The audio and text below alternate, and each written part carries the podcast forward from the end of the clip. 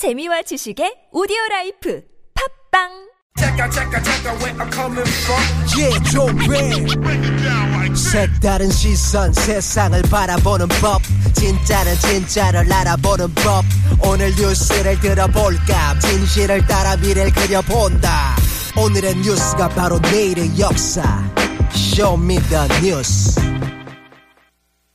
네, 강양구 프리랜서 기자와 함께합니다. 어서 오세요. 네, 안녕하십니까. 강량구입니다. 네, 자 이제 뉴스를 보여주셔야죠. 첫 소식은 어떤 소식입니까? 네, 아까도 잠깐 언급이 됐었는데요. 네. 이 박근혜 전 대통령이 검찰이 구속영장을 청구한 지난 27일 저녁 지지자들에게 앞으로도 열심히 활동해 주길 바란다는 메시지를 전달한 사실이 알려져서 예. 오늘 화제가 되었습니다. 예. 자세히 상황을 살펴보면 27일 저녁에 김주복 근해동산 회장에게 박 전 대통령 측근이 전화를 걸어서 네. 보내주신 편지와 선물 잘 받았고 감사하다. 음. 앞으로도 열심히 활동해 주시길 바란다는 메시지를 전달했다는 것인데요. 네네. 이 근해동산은 박 전 대통령의 팬클럽이고 26일 저녁에 삼성동 자택을 방문해서 편지와 화환을 전달했습니다. 네. 뭐 알다시피 박 전 대통령은 내일 오전 법원 영장실질 심사에 직접 출석을 하고요. 음흠. 구속 여부는 모레 새벽에 결정될 가능성이 큽니다. 네. 또박 전 대통령은 포토라인에 서지 않도록 해달라고 법원에 요청한 것으로 알려져서 그러게요. 실제로 어떤 조치가 취해질지 네. 관심이 섭니다.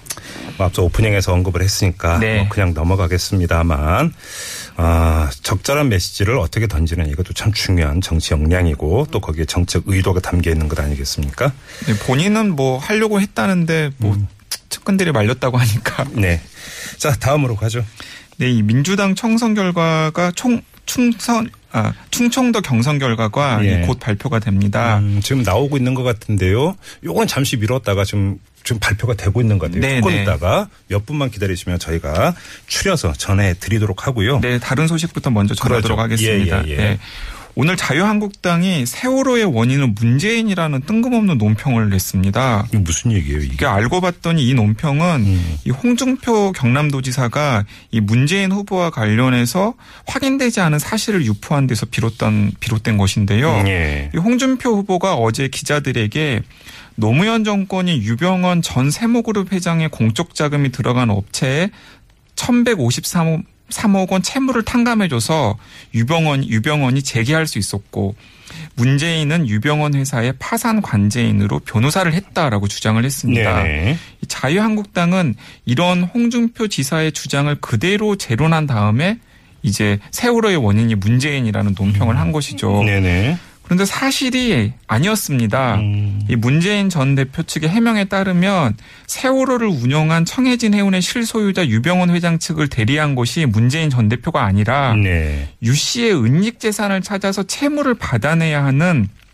반대편 측 신세계 종합금융의 대리인을 문재인 전 대표가 맡았다는 것입니다. 네. 그러니까 세월호 사고와 문 전 대표를 엮으려다가 엉뚱한 허위 사실을 결과적으로 유포한 셈인데요. 예. 예, 문재인 캠프는 자유한국당 대변인을 상대로 명예훼손 혐의 고소장을 접수했고요. 네. 또 홍준표 지사에 대해서도 후보자 선출대회가 끝나면 추가 대응을 하기로 일단 공식적으로 밝혔습니다. 이게 이제 요즘 흔히 하는 가짜 뉴스입니까? 그러니까 네, 그렇다고 봐야 되나요? 그렇다고 봐야죠. 예. 근데 또 관련된 뉴스가 또 있습니다. 예, 예, 예. 그 우리나라 국민의 4명 가운데 3명은 가짜 뉴스 때문에 진짜 뉴스도 못 믿겠다. 어, 예. 예, 이렇게 고통을 호소하는 것으로 나타났습니다. 예. 또 10명 중 8명은 우리나라의 가짜뉴스 문제가 심각하고 이로 인해 사회 분열이 심해지고 있다고 보는 것으로 나타났는데요. 네네. 한국언론진흥재단이 발표한 일반 국민의 가짜뉴스에 관한 인식 보고서에 따르면 음. 이 조사 대상자의 76%는 방금 말씀드린 대로 가짜 뉴스 때문에 진짜 뉴스를 볼 때도 네. 가짜인지 의심이 된다. 네. 뭐 이렇게 얘기를 했고요. 네. 또 17일부터 19일까지 20대에서 50대 성인 1,084명을 대상으로 온라인 설문조사를 한 결과인데 전체 응답자의 32.3%가 올해 가짜뉴스를 SNS 등을 통해서 받아본 경험이 있다고 답했습니다. 네. 또 보고서는 조사 대상자에게 실제 기사에서 발제한 진짜 뉴스 문장 두 개와 네. 가짜 뉴스 문장 네 개를 섞어서 진실과 거짓을 구분하게 했는데 네. 이 진짜 뉴스와 가짜 뉴스를 완벽하게 가르는 응답자는 1.8%에 불과했다고 합니다. 아, 그래요? 예, 그러니까 많은 분들이 가짜 뉴스 문제가 굉장히 심각하다고 인식하고 있고 네. 또 실제로 진짜 뉴스와 가짜 뉴스를 구분하는데 굉장히 어려움을 느낀다는 사실이 이 조사 결과로 드러난 것입니다. 네, 알겠습니다. 또 어떤 뉴스 있습니까? 네. 이 수족관에서 고래가 자꾸 죽는다라는 소식이 계속 나오고 있는데요. 예. 예, 그래서 이정미 정의당 의원과 이 동물권 단체 케어 등이 조사를 해봤다고 합니다. 근데 실제로 이 국내 고래 사육 시설을 조사를 했는데 이런 조사는 서울대 공원에서 84년 돌고래 쇼를 시작한 이래 33년 만에 처음 이루어진 조사라고 하는데요. 예. 실상을 봤더니 엉망이었습니다. 예, 사육 시설 8곳 모두 총 면적 자체는 법적 기준을 만족하긴 했지만 예. 이 수, 수조 자체가 여러 개로 쪼개져 있기 때문에 사실은 법적 기준을 충족하지 못한 거나 다름이 없었고요. 예. 또 열악한 사육 환경에 노출된 고래들이 극심한 스트레스 징후도 관찰이 되었고요. 더큰 문제는 이 고래의 건강을 관리하는 수의사가 상주하는 업체가 8곳 중에서 다섯 곳 뿐이었고 상주 업체도 실제로 제대로 우려 행위가 이루어지고 있는지 확인할 수가 없었다고 합니다. 예, 예. 특히 일본에서 수입한 돌고래가 한 마리가 폐사해서 논란이 된 울산의 장생포 고래박물관은 사육사 관리에 매뉴얼조차 없었습니다. 네. 그러니까 이런 사정들 때문에 고래가 폐사를 한 것이었고요. 음. 그런데 환경부가 업체로부터 받은 자료를 보면 폐사한 개체 수는 22마리로 나와 있는데 예, 예. 환경단체가 별개로 조사에 따르면 최소 70마리 정도의 고래들이 폐사를 했다는 것이죠. 네네. 그러니까 업체들이 신고를 제대로 안 하기 때문에 정확히 고래가 얼마나 죽어 나가는지조차도 파악이 안 되고 있는 것입니다. 네. 그러니까 고래는 알다시피 국제적인 멸종 위기종으로 보호가 되고 있는 종인데 이런 상황이 굉장히 좀 안타까운 상황인 것 같습니다. 알겠습니다. 자, 그리고 더불어민주당 이 충청권 경선 결과가 지금 나오고 있는데요. 어, 문재인 후보가 충청권에서 승리를 한 것으로, 어, 지금 합산을 해보니까 종합 득표율 47.8%로 충청권에서도 1위를 한 것으로 이렇게 나와 있는데요. 네.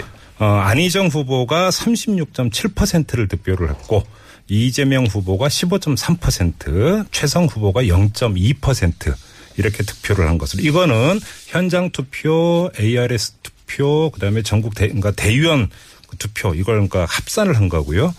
저 분야별로 좀 나눠서 말씀을 드리면 현장 투표 같은 경우는 이재명 후보 15, 최성 후보 0.1, 문재인 후보가 49.1, 그다음 안희정 후보가 35.8%를 기록을 한 것으로 이렇게 나왔고요. 네. ARS 같은 경우는 강영구 기자가 좀 전해 주시죠. 네, AR, ARS는 이재명 후보가 15.4, 최성 후보가 0.2, 문재인 후보가 47.7, 그리고 안희정 후보가 36.7을 얻은 것으로 나타났습니다. 예. 전국 대의원은 어, 이재명 후보가 1.7, 최성 후보가 0.3, 그리고 문재인 후보가 53.7, 네. 그리고 안희정 후보- 후보가 43.3%를 얻은 것으로 나타났습니다. 음. 아무튼 충청권에서 합산을 해보면 문재인 후보가 47.8%로 1위를 기록을 했는데요. 뭐 일부에서는 아무래도 이제 안희정 지사가 현재 뭐 충남 지사니까 네. 뭐 이곳에서는 어, 문재인 후보를 누르지 않겠는가 이런 조심스러운 전망도 있었는데 결과는 그렇지 않은 것으로 나왔고요. 또 설령 만약에 그 1, 2위가 바뀐다 하더라도 아주 근소한 차가 아니겠는가. 이렇게 봤는데 10% 포인트 이상 벌어진 것으로. 네, 그렇습니다. 네, 그래서. 이제 문 후보가 충청권에서 승리를 했기 때문에 대세론이 굳혀지면서 경선 자체가 좀 사실상 싱겁게 흘러갈 가능성이 네. 생긴 것 같습니다. 알겠습니다. 자, 아, 더불어민주당 충청권 경선 결과 이렇게 전해드리면서요. 다음 뉴스로 또 넘어가죠. 네, 이 오늘 지난해 가계 금융거래 여유 자금이 대폭 줄어든 것으로 나타났습니다. 네. 이 주택 구입이나 생활비 마련을 위해서 은행 등 금융기관에서 대출을 늘린 영향으로 분석이 되는데요. 한국은행이 오늘 발표한 자료를 보면 지난해 가, 지난해 가계의 순자금 운용액이 2015년보다 25.2%나 줄어들었습니다. 네. 순자금 운영액은 어떤 개념이냐면 예금이나 보험, 주식 투자 등으로 굴린 돈에서 금융기관에서 빌린 돈을 뺀 금액인데요. 네. 2012년 이후에 4년 만에 최소 기록을 세웠습니다. 이 한국은행은 이 지난해 신규 주택 구입이 신규 주택을 구입하느라고 금융기관 등에서 자금 조달을 가계가 굉장히 많이 했기 때문에 음. 여유 자금이 부족해지면서 운용 자금도 축소된 것이라고 설명을 했습니다. 알겠습니다. 자, 한 소식만 더 전해 주시죠. 네, 이 그 예상대로 지금 트럼프 미국 대통령이 이제 문제 사고를 계속 일으키고 있는데요. 예. 이 오늘은 어떤 소식이 나왔냐면 전임 오바마 대통령 당시 추진했던 이산화탄소 그러니까 온실가스 배출량 규제 폐지를 포함한 행정명령을 에 서명을 했습니다. 결국은 서명했네요. 네, 그러니까 미국 언론은 이 파리 기후 변화 협약을 지키기 어려워졌다고 일제히 지적하고 나섰습니다. 예, 예. 이 파리 협약은 이 15년 말에 이 온실가스 감축을 위해서 전 세계가 맺은 국제 협약인데요. 특히 탄소 배출이 가장 많은 중국과 미국을 포함한 총 195개국이 서명을 해서 국제적으로 관심을 모았습니다. 예. 이 협약에 따라서 각 나라들은 지구 온난화의 주범으로 여겨지는 이산화탄소 배출량을 큰 폭으로 줄이기 위해서 석유, 석탄 등의 화석연료 사용을 억제하고 이 대한에너지 개발 및 활용에 적극적으로 임하겠다고 밝혔는데요. 당시 미국은 2025년까지 2005년과 비교해서 26%까지 탄소 배출량을 줄이겠다고 발표하고 오바마 대통령이 그런 조치를 취한 것이죠. 근데 트럼프 대통령이 그 규제를 폐지를 해버렸기 때문에 네. 이 파리 협약 자체가 음. 무산이 되는 것 아닌지 하는 상황이 그러게요. 되었습니다. 알겠습니다. 자, 쇼미더뉴스 오늘은 여기까지 진행을 하죠. 수고하셨어요. 네, 고맙습니다. 네, 지금까지 강양구 프리랜서 기자였습니다.